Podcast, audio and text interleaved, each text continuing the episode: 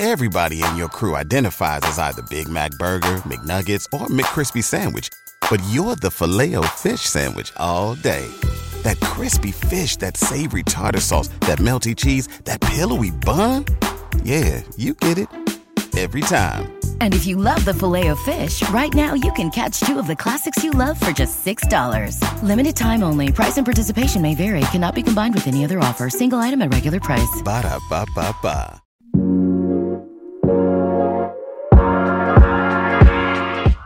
Let's get it going on the Arrowhead Addict podcast, a part of the Fansided Podcasting Network at arrowheadaddict.com. I'm Rylan Stiles. You can follow me on Twitter at Rylan underscore Stiles, and I'm joined, as always, by Sterling Holmes of ESPN Kansas City and 810 Sports. You can find him on Twitter at HomestretchKC. Sterling, how are you holding up in quarantine?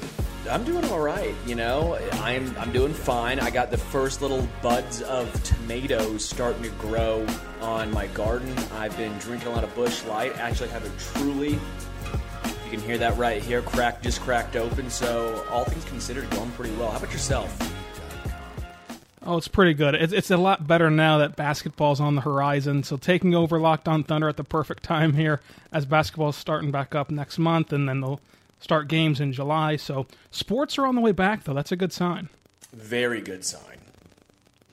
And the, the NCAA is allowing athletes to go on campus in June up to the conferences, then to the schools. But around June 1st, some schools can open back up their athletic department, which is big news for me. Uh, keeping my job. If if we have athletics, I get to keep my job, so that's always good. Uh, but I've just been hanging out, waiting, waiting for sports to return. No offense to the NASCAR fans and the and the newly found KBO fans, but it's just not my speed. Have you been watching any of the uh, Last Dance that just ended? Did you watch any of that? So I'm about six episodes in. My roommate and myself we're watching it kind of about two at a time.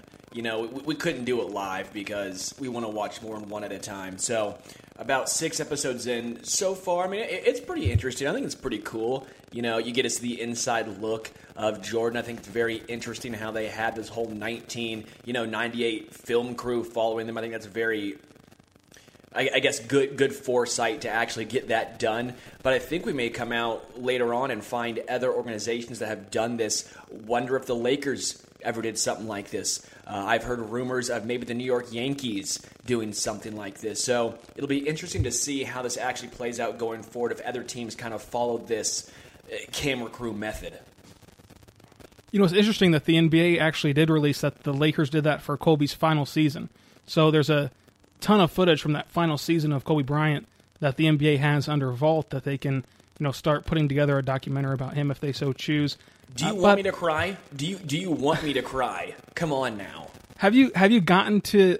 I'm trying to think because I don't remember the the episodes. Have you where where was your last placement? I don't want to spoil anything. Oh man, um, to be honest, we, we watched the the Rodman one, which the the Vegas trip is just outstanding. What a what a badass! Just saying, you know what? Screw it. I'm going to be gone for five days and just just rage. Good for Dennis Rodman. I, I forget the, the, the one I was on. I, I watched the one where they uh, were playing the Knicks in the playoffs. Okay. Have you?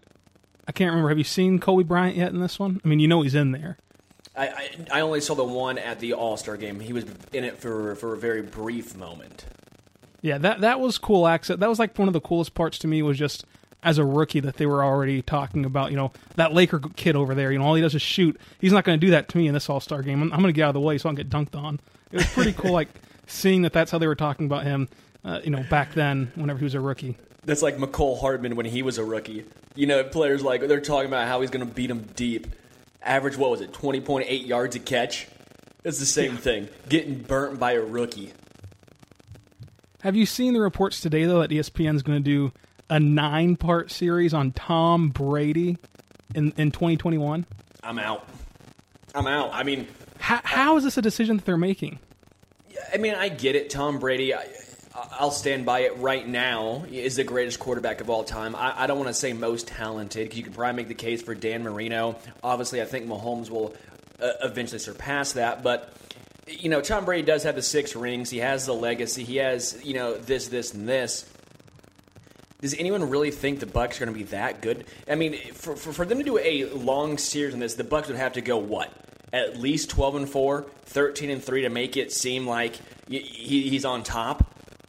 I don't see that happening. I don't think Tom Brady's that interesting to begin with. I think he's fine. I just don't see how people outside of Boston fans, or I guess the newly found Tom Brady Tampa Bay fans or Tampa Bay fans, find this interesting. Be careful on the Tampa Bay thing. We might get sued like Dan Patrick did. Uh, but sorry, TM, TM for Tom Brady. uh, but I, I just don't understand this decision because I think ESPN saw the reaction to the Michael Jordan documentary, but there were so many other factors. First of all, Michael Jordan doesn't talk publicly. We, we this was the first time we got access to Michael Jordan. Second of all, this is 20 years ago, so a ton of people now have grown up watching basketball that have heard how good Michael Jordan was, have heard about that era, but haven't really experienced it the way you get to experience it in that documentary. No one has forgotten Tom Brady. No one has forgotten the prime of Tom Brady that's going to sit down and watch a documentary. And he's not interesting. That's the most important part of all this. He's not interesting. As we've seen by his failed reality TV show, the only noteworthy thing of that show was him kissing his kids. It, he's not an interesting guy. I mean, I'll say this. They're both kind of dicks let's be real here. They're both kind of dicks. I don't know if I can say that on this podcast. I know I'm not on radio, so I feel slightly better about saying it. But Jordan, he cares about gambling. He kind of comes off saying, I'll win at all costs. Tom Brady, I think, has a similar mindset in a way, but Jordan takes it to the next level. We, we've seen Tom Brady yell at teammates. We've seen Tom Brady, you know, get thoroughly upset. But I just don't see a huge comparison there. I, I don't think Tom Brady's going to dive in and open up the way Jordan has in this documentary. Absolutely not. And that's going to be the most frustrating part, is because, again, the people that are, are going to be watching this remember the entire ins and outs of Tom Brady. He's still playing today. He's just now out of his prime.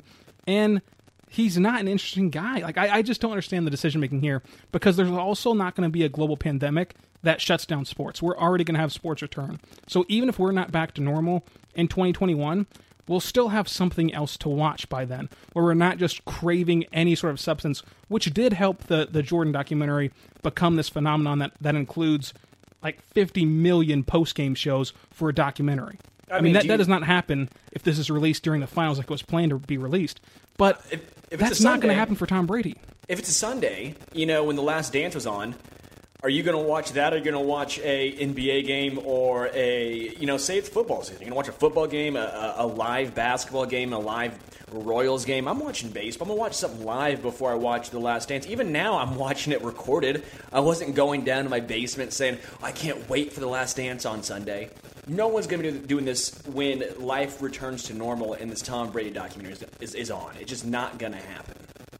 And he won't captivate you the way that that all those stories did. Because again, there it's been 20 years. There's plenty of people, me myself included. I've heard all the stories, but I never got to see it the way that it's being shown to you in this documentary. I've gotten to see everything with Tom Brady, and I don't trust that he will open up about Deflate Gate and what went into Jimmy Garoppolo and everything Spygate, everything that's happened to their organization. I don't I don't trust that he'll actually go through all of that honestly and openly and neither did Michael Jordan, but you still got more access with Michael Jordan I think that you're going to get from Tom Brady. This feels rushed. This feels like something that ESPN's trying to capitalize on, and they think that the new wave uh, uh, of documentaries is going to be these long form documentaries. They only work with with guys like MJ who you can't find out a ton about from their own voice. You can find a ton about them from books and other movies, but not from themselves. You can find anything you want to about about Tom Brady, and he does plenty of interviews regularly. Tom Brady does. So I don't see how this is going to be anything of note. And to be fair, this is not like a Homer thing. I don't think a documentary 20 years down the line from now will be interesting about Mahomes if he's if if if they're going to do it while he's still playing.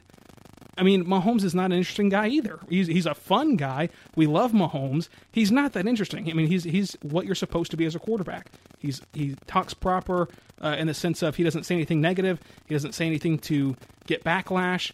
He's just a quarterback. So is Russell Wilson. None of these guys are that interesting. The same way that that the Bulls team was. You want controversial guys. You want Sebastian Janikowski. You want maybe Tyrann Mathieu or Frank Clark. Guys that have, you know, almost larger than life person, uh, personality. Something like that, I think, could be interesting. Maybe Tyrann Mathieu or Frank Clark. Again, it wouldn't be to, to, to this extent, but you could see a, a fun little doc coming out of the. Uh, the Frank Clark and the, the post game uh, pressers, and you know him after the Super Bowl. I think that would be pretty interesting. Yeah, a single a documentary about last season, you know, 10 years from now, that'd be awesome. But a documentary only about Tom Brady would not be interesting at all. It, it's not going to be interesting at all because they're not branding this the same way that they did with Jordan. Yeah, we all knew that that Jordan was the attraction, but it was also about the entire six, you know, the six championships, the, the last dance, the final season. If this was about all about Deflategate plus Tom Brady, or all about you know the the perfect season that wasn't plus Tom Brady, then it gets a little bit more interesting for me than if you're just going to center the entire thing about how great Tom Brady is, as if anyone who's watching it doesn't remember Tom Brady, and he's not the best quarterback of all time. He's the most accomplished quarterback of all time, and that's also a big difference between Tom between Brady and Jordan. Very good point. And you can say Jordan's number two. Tom Brady's not number two. He, he's the most accomplished quarterback. He's not even one of the most talented quarterbacks. He's a smart quarterback, accomplished quarterback. I would put a ton of guys ahead of him. Uh, you know, not 20 or 30, but, you know, you go down the list and you can quickly rattle, rattle off some names like Marino, Mahomes, Manning. I would put a lot of guys over him before you get to Tom Brady. He just happens to have the accomplishments. But getting into uh, NFL news, the NFL had an interesting week. And since our last podcast, they threw out this idea that they would consider offering draft compensation, which we later found out was a bump in the third round, to teams who would hire general managers or coaches of color. When I heard this, I thought it was a joke. I, I mean, I thought it was like a, an onion piece. What did you think when you first ho- heard this report? It's condescending. It's inappropriate. It's it, honestly just, just doesn't make a lot of sense. It's not well thought out, and it, you know, if they were just going through every possible scenario and somehow this one leaked, I, I guess I kind of get it. If you're literally going through every single scenario, it's just not well thought out. I, I, I honestly think it's very, very condescending. Something does need to change. The fact that Eric Bieniemy is not a head coach truly doesn't make a lot of sense to me. You know, may, maybe there are some other factors that come into play, but yeah, when this first came out and I heard this, again, I thought it was a complete joke, and I'm glad that it seemed like literally everyone agreed that this was not the way to go. It shouldn't take draft compensation for you to hire Eric Bieniemy. Eric Bieniemy is it going to be a better coach than Joe Judge, a better coach than whatever clown the Browns hired, a better coach than I would say probably anyone that was hired this offseason. Way better than McCarthy. Who knows what happens with, with Ron Rivera? But for my money, I'd rather take the gamble on on Bieniemy, uh, considering all that he's done in Kansas City. I'll disagree with, with, with Rivera and with Mike McCarthy. Uh, the only thing with uh, Mike McCarthy is he's already has a Super Bowl. I understand that hire. Ron Rivera, I still think is an outstanding head coach. Maybe you could say Matt Rhule in uh, Carolina. I think that Rivera is considering where he went, which is you know Washington. Given the fact that you would trust him to build a culture for a team that desperately needs it, that is a good hire. However, when you factor in how much the Chiefs have raved about Bieniemy's, you know, being relatable to the players and keeping the players loose and keeping the players together, I would say, hey, I take I take a shot on him. I, I don't get how Bieniemy has just been passed over for two straight off seasons, but yet Doug Pederson and Matt Nagy have just instantly gotten jobs. Whenever it's clear that Eric Bieniemy has a ton of input on these Chiefs teams, and it seems like more hands on than any than either of those two guys. I mean, you look at the Rose Bowl play, which has been totally attributed to Eric Bieniemy, and again, just how much these players praise Bieniemy of keeping them together, keeping them, uh, you know, being a player's coach, being somebody that they can rally around. I don't, I just don't understand why he's not a head coach, and it shouldn't take compensation for you to realize, hey, maybe instead of Joe Judge, who just happened to be Bill Belichick's special teams assistant to the assistant manager, let's do Eric Bieniemy instead. Yeah, I, I'm I'm with you. The only reason why I was trying to play a little little uh, other side was because I do think McCarthy's qualified. I do think Ron Rivera was fine. Matt Rhule, I think I'm actually a little higher on than most. Uh, he, he he's changed two different uh, organizations in Temple and in um, Baylor.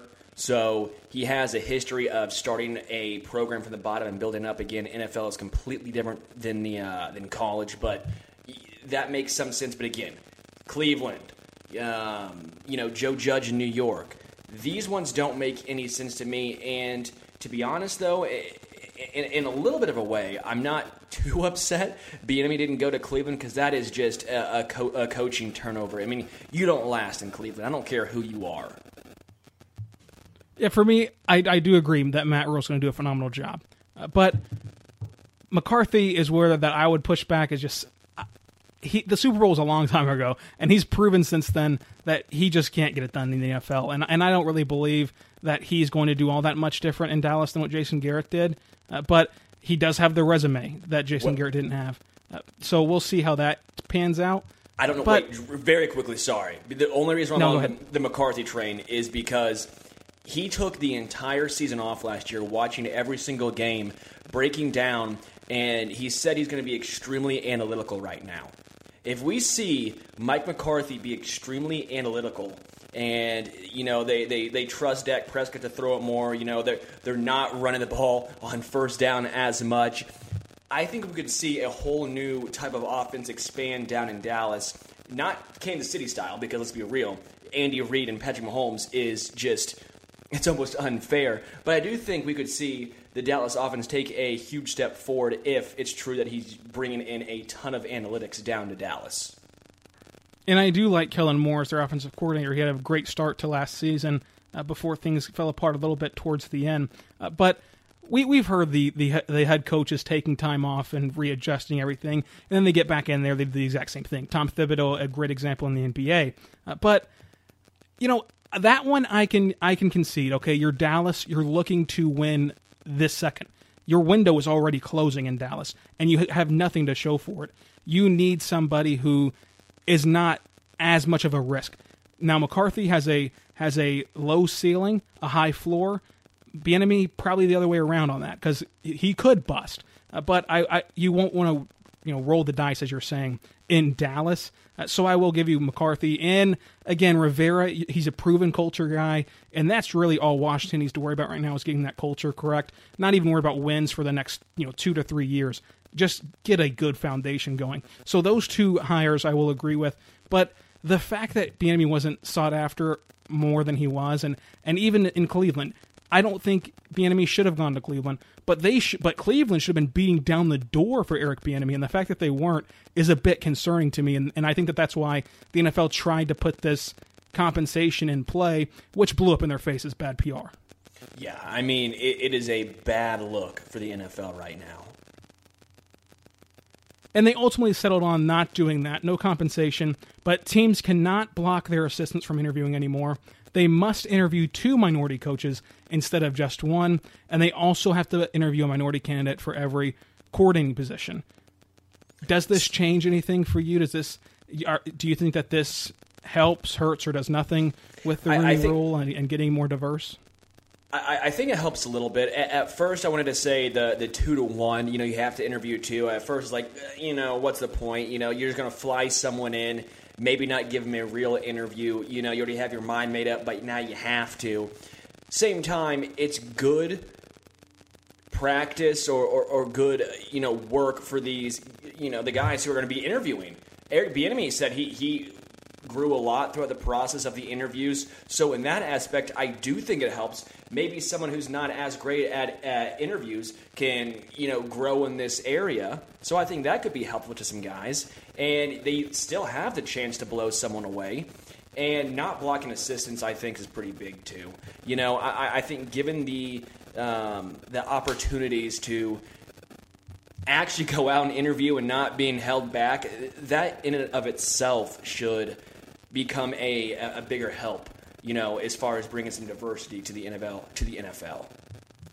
I agree that you know you've got to give the opportunity to interview because it's just like any job. I mean, it is an NFL head coaching job that is viewed as as differently than say working at you know H and R Block. But you need the experience first, and you need you know sometimes you need failure. You need to see what it's like to interview, what questions they're going to ask you, what exactly they're looking for. So giving minorities more chances to be interviewed and be put in that situation to where they can learn hey you know you said this but most of the time we're looking for this or something like that can really help them uh, get hired and there's a ton of guys that are qualified eric Bieniemy is just local to kansas city so that's why we're harping on him um, i want to ask you about eric Bieniemy real, real quick though if somehow which i don't think is going to happen if somehow he does not get hired this offseason in 2021 what what would you do in his situation? Because the colleges have already been beating down the door for Eric Bieniemy. Would you go down to college and be a head coach, or would you stay in Kansas City and wait out Andy Reid? Because I think that Kansas City as an organization does value Eric Bieniemy. I think that they value him, and they would be comfortable putting him in that head coaching role with Andy Reid gone and however many years that it takes for him to retire. What would you do though if you were Bieniemy? I don't think he should go to college because I, I, I think it almost I don't want to say would reflect poorly as far as, but he just doesn't need to. It, it's almost a disgrace that, that no NFL team would hire him. Same time, you can't make NFL owners or, or GMs hire a certain guy. You, as much as you think someone's qualified, we're not them. We're not the owner. We're not the GM. You can't force them to, to hire a certain guy. I would assume he'd probably wait it out in Kansas City, even though I think Andy Reid still has a you know a good amount of years left of outstanding head coaching. I don't know if you find a better opportunity though outside of Kansas City. If if you have to wait, you might as well wait in a winning organization in a winning environment. Might as well get a couple more rings while you're at it. Yeah, I, I think that that's true. You know, just it's a tough decision, and you can't really tell anyone what to do with their career. Obviously, I think I think that I would also just stay in Kansas City if I if I was Bieniemy and I didn't get hired for an NFL head coaching job, I think I would just feel comfortable being the top, the best assistant, you know, in, in the NFL, you know, offensive coordinator, I should say, in the NFL. Yeah, I mean, I think it's definitely the way to go. So moving into more Chiefs, you know, future news is that's Mecole Hardman, and you know there was media sessions to where it was kind of played around with that he might not be the return man this year because of a larger offensive role.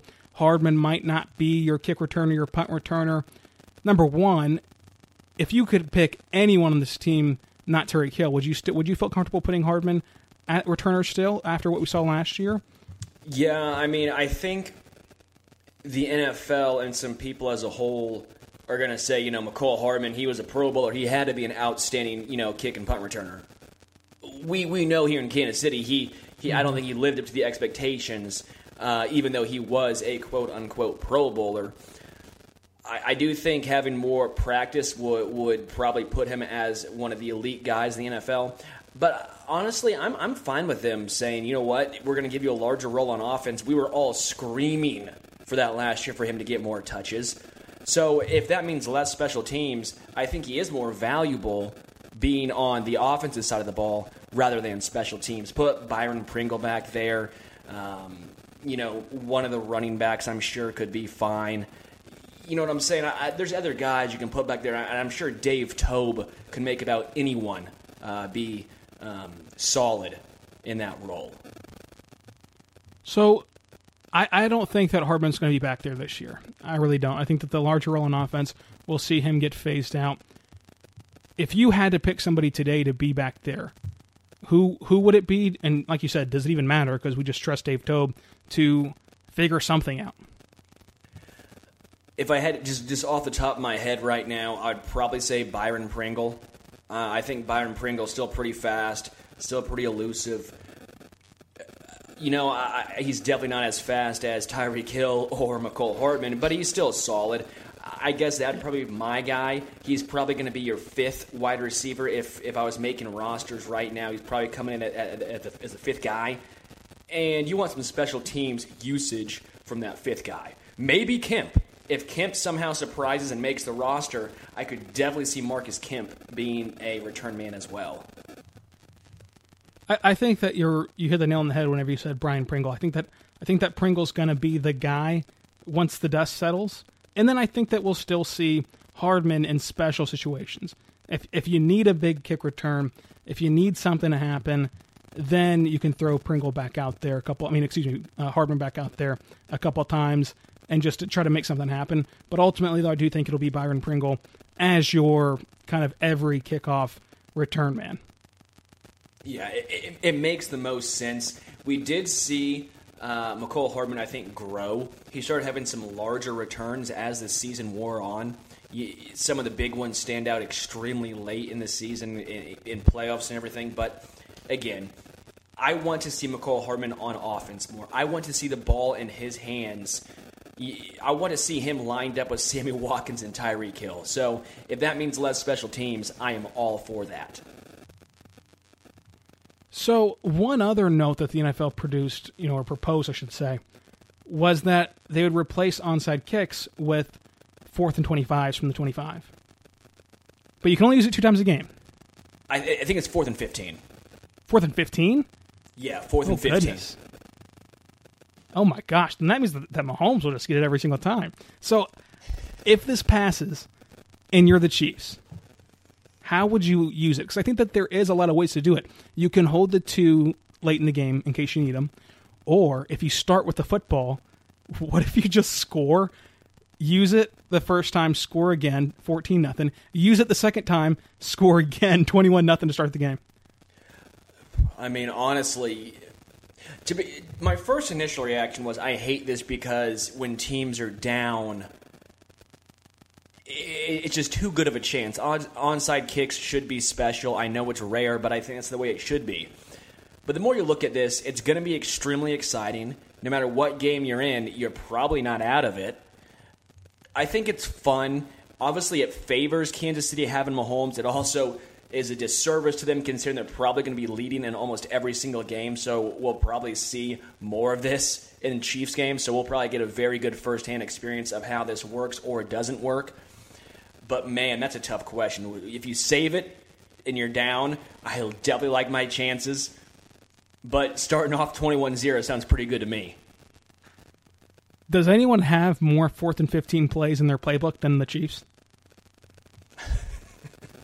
I could not imagine so. I'm sure the Saints have a have a few up their sleeve, but outside of that, I mean, the Chiefs for sure have the advantage. Russell Wilson up in Seattle probably has a uh, a couple plays he he could run as well, but man, it, it's almost unfair for Kansas City. And am I crazy to think that you know doing it from the 25 with this offense? Now, this is not for every team, but that's not a big penalty if you don't get it. Like, sure, the defense is probably going to give up points, but we we've seen this team come back from double digit leads almost every single week. So it, it doesn't feel as big of a penalty to me. And things can change year to year, but if you're the Chiefs and you don't use this twice a game, no matter what the situation is, I, I think that you've kind of missed the boat.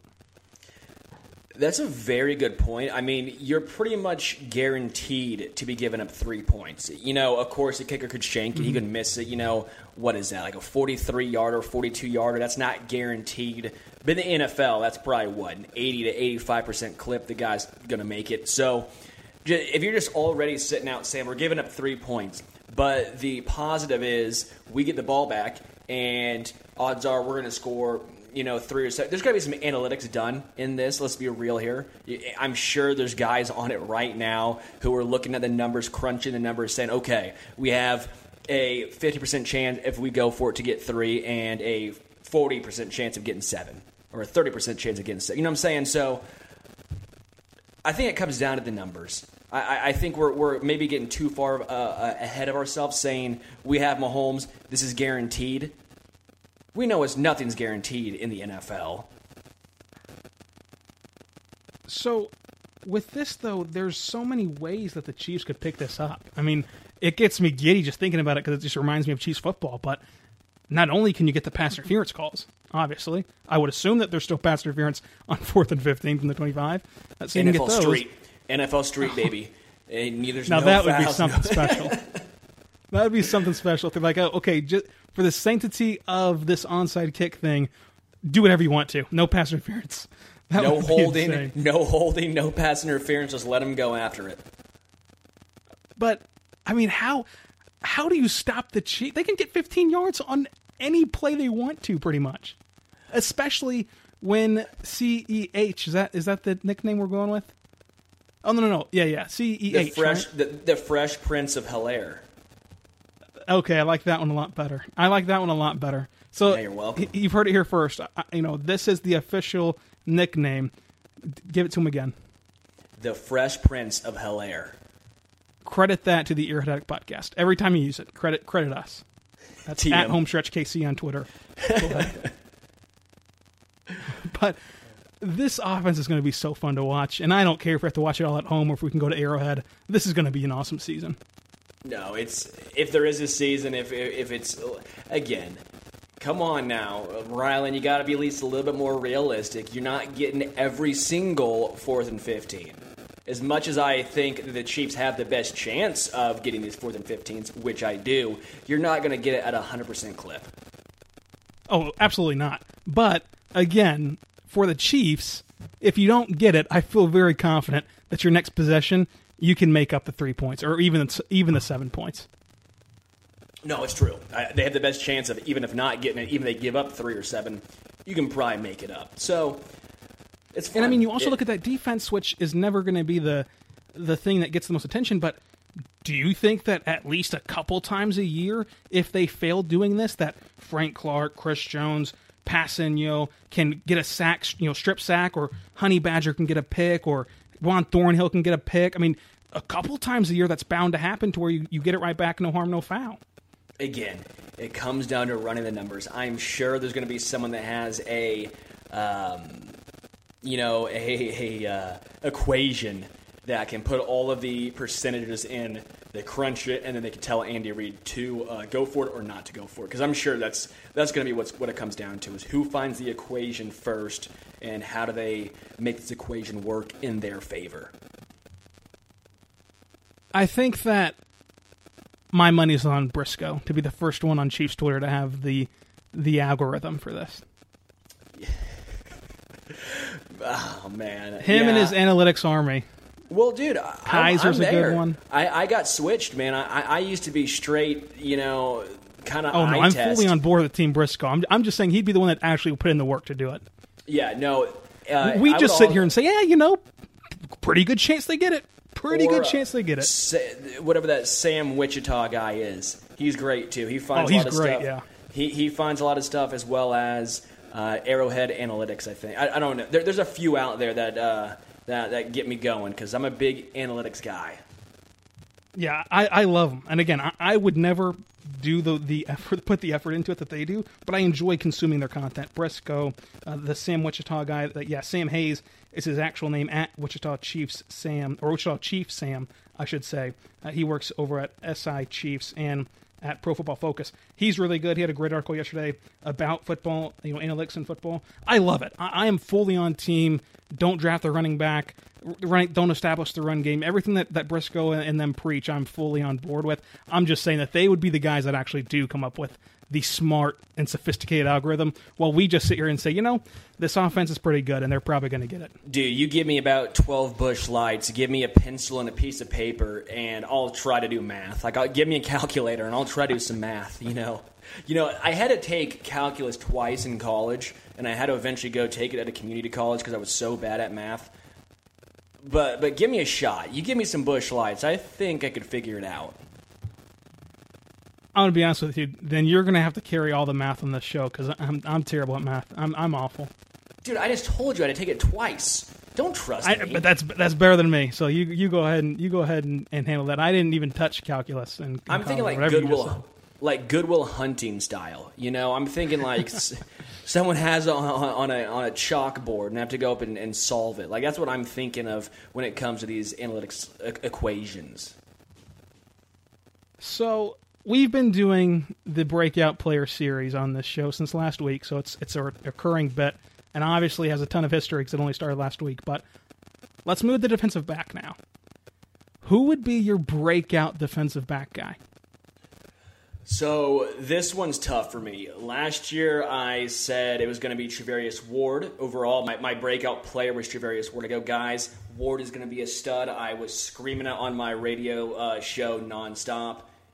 It happened. It hit. to be honest, if I could pick Charvarius Ward again, as far as him turning into a legitimate lockdown number one, I would choose Charvarius Ward again. But I feel like it's a little bit unfair. This one's tough because the Chiefs have a lot of projects. The Chiefs don't have a lot of guys who coming into the NFL have, have a lot of a lot of hype. You could probably say BoPete mm-hmm. Keyes may be the one with the most hype right now. And if you're saying BoPete Keyes is the one with the most hype, you know that these aren't you know Okudah. This isn't C.J. Henderson. Maybe I would say Rashad Fenton in the slot. I may go with Rashad. I, I don't think he's fast enough to play on the outside. I just don't. But he is physical. Mm-hmm. He he he's been able to slow down tight ends and been pretty productive in that role as a rookie. He grew more than I thought. So I guess if I had to say right now, I would go with Rashad Fenton, but in the slot. I'm not going to go and take him on the outside. What about you? See, that that's my exact answer. I am I am all in on Rashad Fenton. I am all in. I'm pushing every chip I have in the middle of the table because I think that he can be a very reliable cornerback in this system while also being very cheap, which helps the Chiefs tremendously. I loved what he did his rookie season. I cannot wait to watch him again with the Chiefs. I, I think that he has to be the pick here if you're going to go cornerback because of just what we saw the physicality. He's not afraid to hit you and disrupt the pass. I think that he I think that you're right. He doesn't have the speed necessarily on the outside, uh, but you know you always could use a slot guy, and, and he's going to be a guy that gives a ton of effort, a guy that breaks up passes and, and will actually go hit somebody in the second level. I love Fenton. I'm ready to go all in with Fenton, uh, not to the extent of being a shutdown cornerback, uh, but being a very good you know guy in your defensive back room. You know the same way that you know that, that guy that hangs around, a guy that's on the roster for a long time. I, I love Fenton's game. Yeah, I mean, I, I do think Charvarius Ward is going to be a lockdown, bona fide number one. I said this last year, and I'll, I'll keep beating the key. Like I don't care. Would that be the, another breakout though for for for Ward if he comes in this season and is somebody that's getting national attention for being a shutdown guy? Wouldn't that be another jump for him?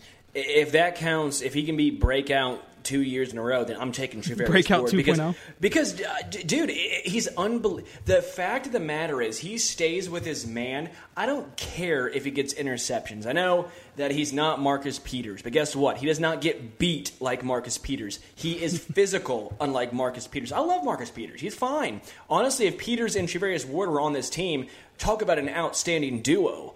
But Charvarius Ward gets the job done and I just like the fact that he does not let his man beat him. And I like the fact that he he's very outspoken about wanting to be the guy. He's very outspoken about saying, I want to be great. I want to be a lockdown player, and I'm going to make it happen. And I think that speaks volumes about him. So I just, I'm all in on the Charvarius Ward train right now.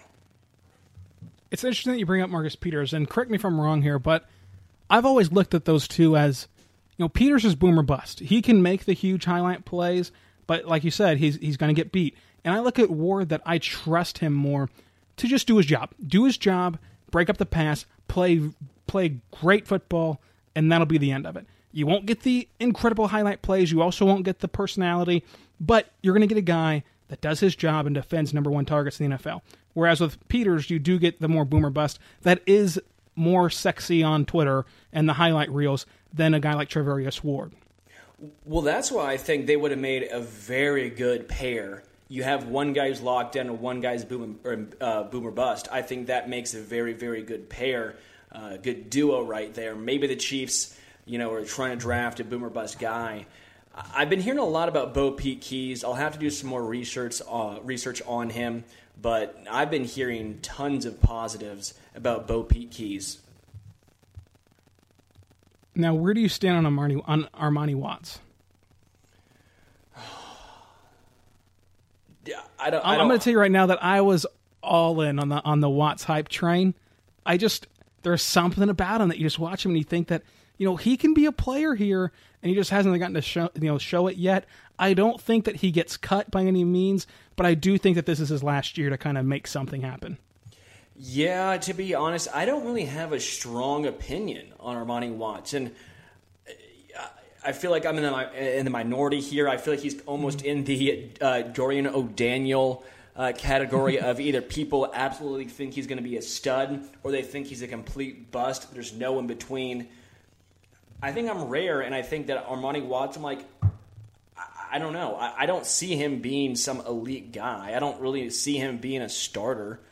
You know, I think he's a special teamer, uh, a backup, which is fine. You need those guys, but I just don't, I guess, see all of the hype completely. So, did you ever did you ever fall for Watts at all? No, not, not really. I, I, and again, maybe I feel like I'm one of the in the minority here. Like I, have mm-hmm. fallen for for other guys and completely been wrong on, but for some reason, Armani Watts just really wasn't them.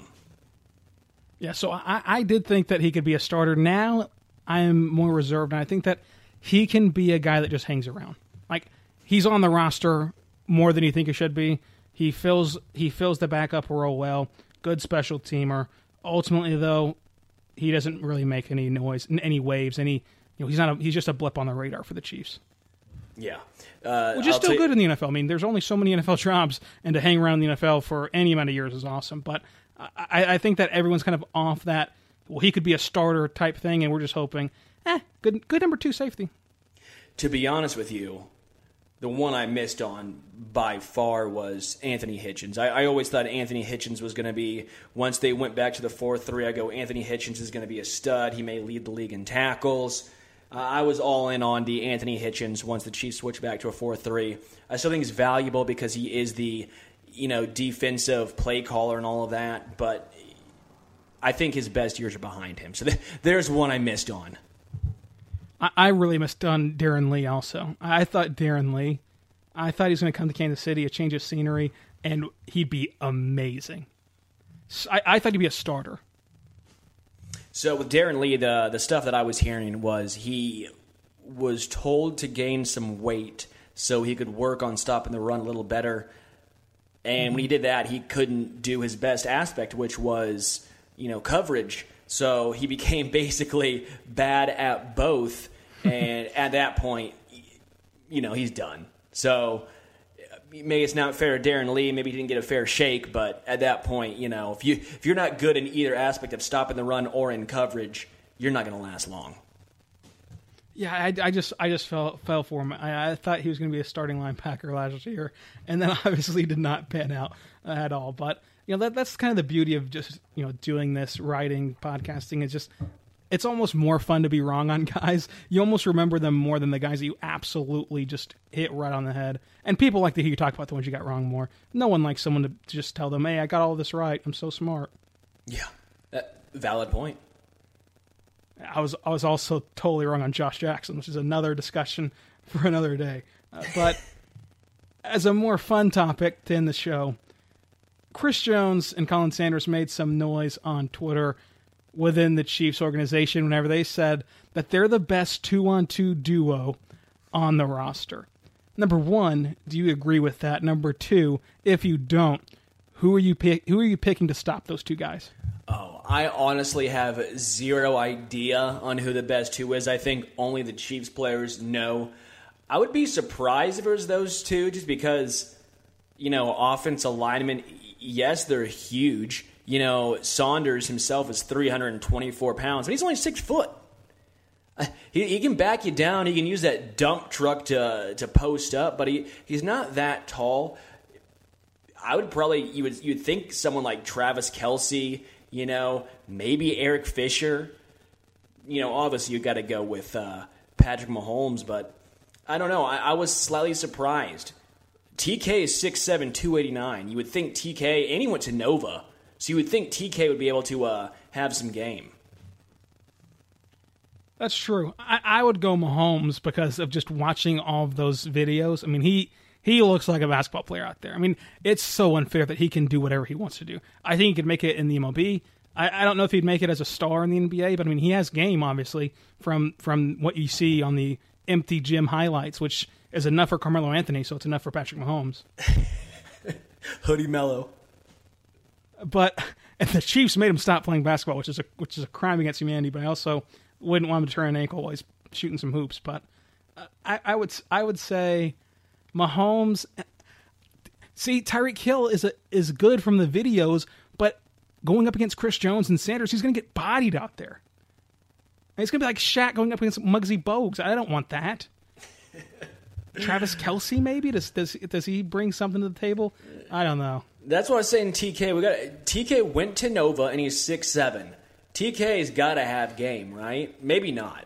You know, maybe that's why he's a DN because he got no hands. But who knows? Who is that? Do you think that Jay Wright ever recruited him to join the team the same way that Bill Self got that Kansas tight end, uh, James something? God, he was like a walk on for Kansas that year. He played tight end or something for the Jayhawks. I can't remember his name now. There's someone screaming his name that, that has this encyclopedia knowledge of, of Jayhawk walk ons out there right now. But I think his I- first name was James. I'll tell you who I remember though is uh, Christian Moody. I, I remember him. There's a there's a lot of fun fun discussions to have about local college basketball. Sorry, I'm a Mizzou guy. I got to throw in the Christian Moody. But you know, I think that that wraps up this edition of the Arrowhead podcast. Do you have anything else to to uh, plug or anything you want to talk about before we get out of here? No. I mean, it's, everyone stay safe, wear your masks, have fun. Looks like things are starting to get back to normal, at least a little bit of, of normal. Hopefully, sports come back soon, and uh, let's have some fun. That's Sterling Holmes. You can follow him on Twitter at HomestretchKC. I'm Rylan Stiles. You can follow me on Twitter at Rylan underscore Stiles. Be good and be good to one another. And we'll see you next week right here on the Arrowhead Addict Podcast.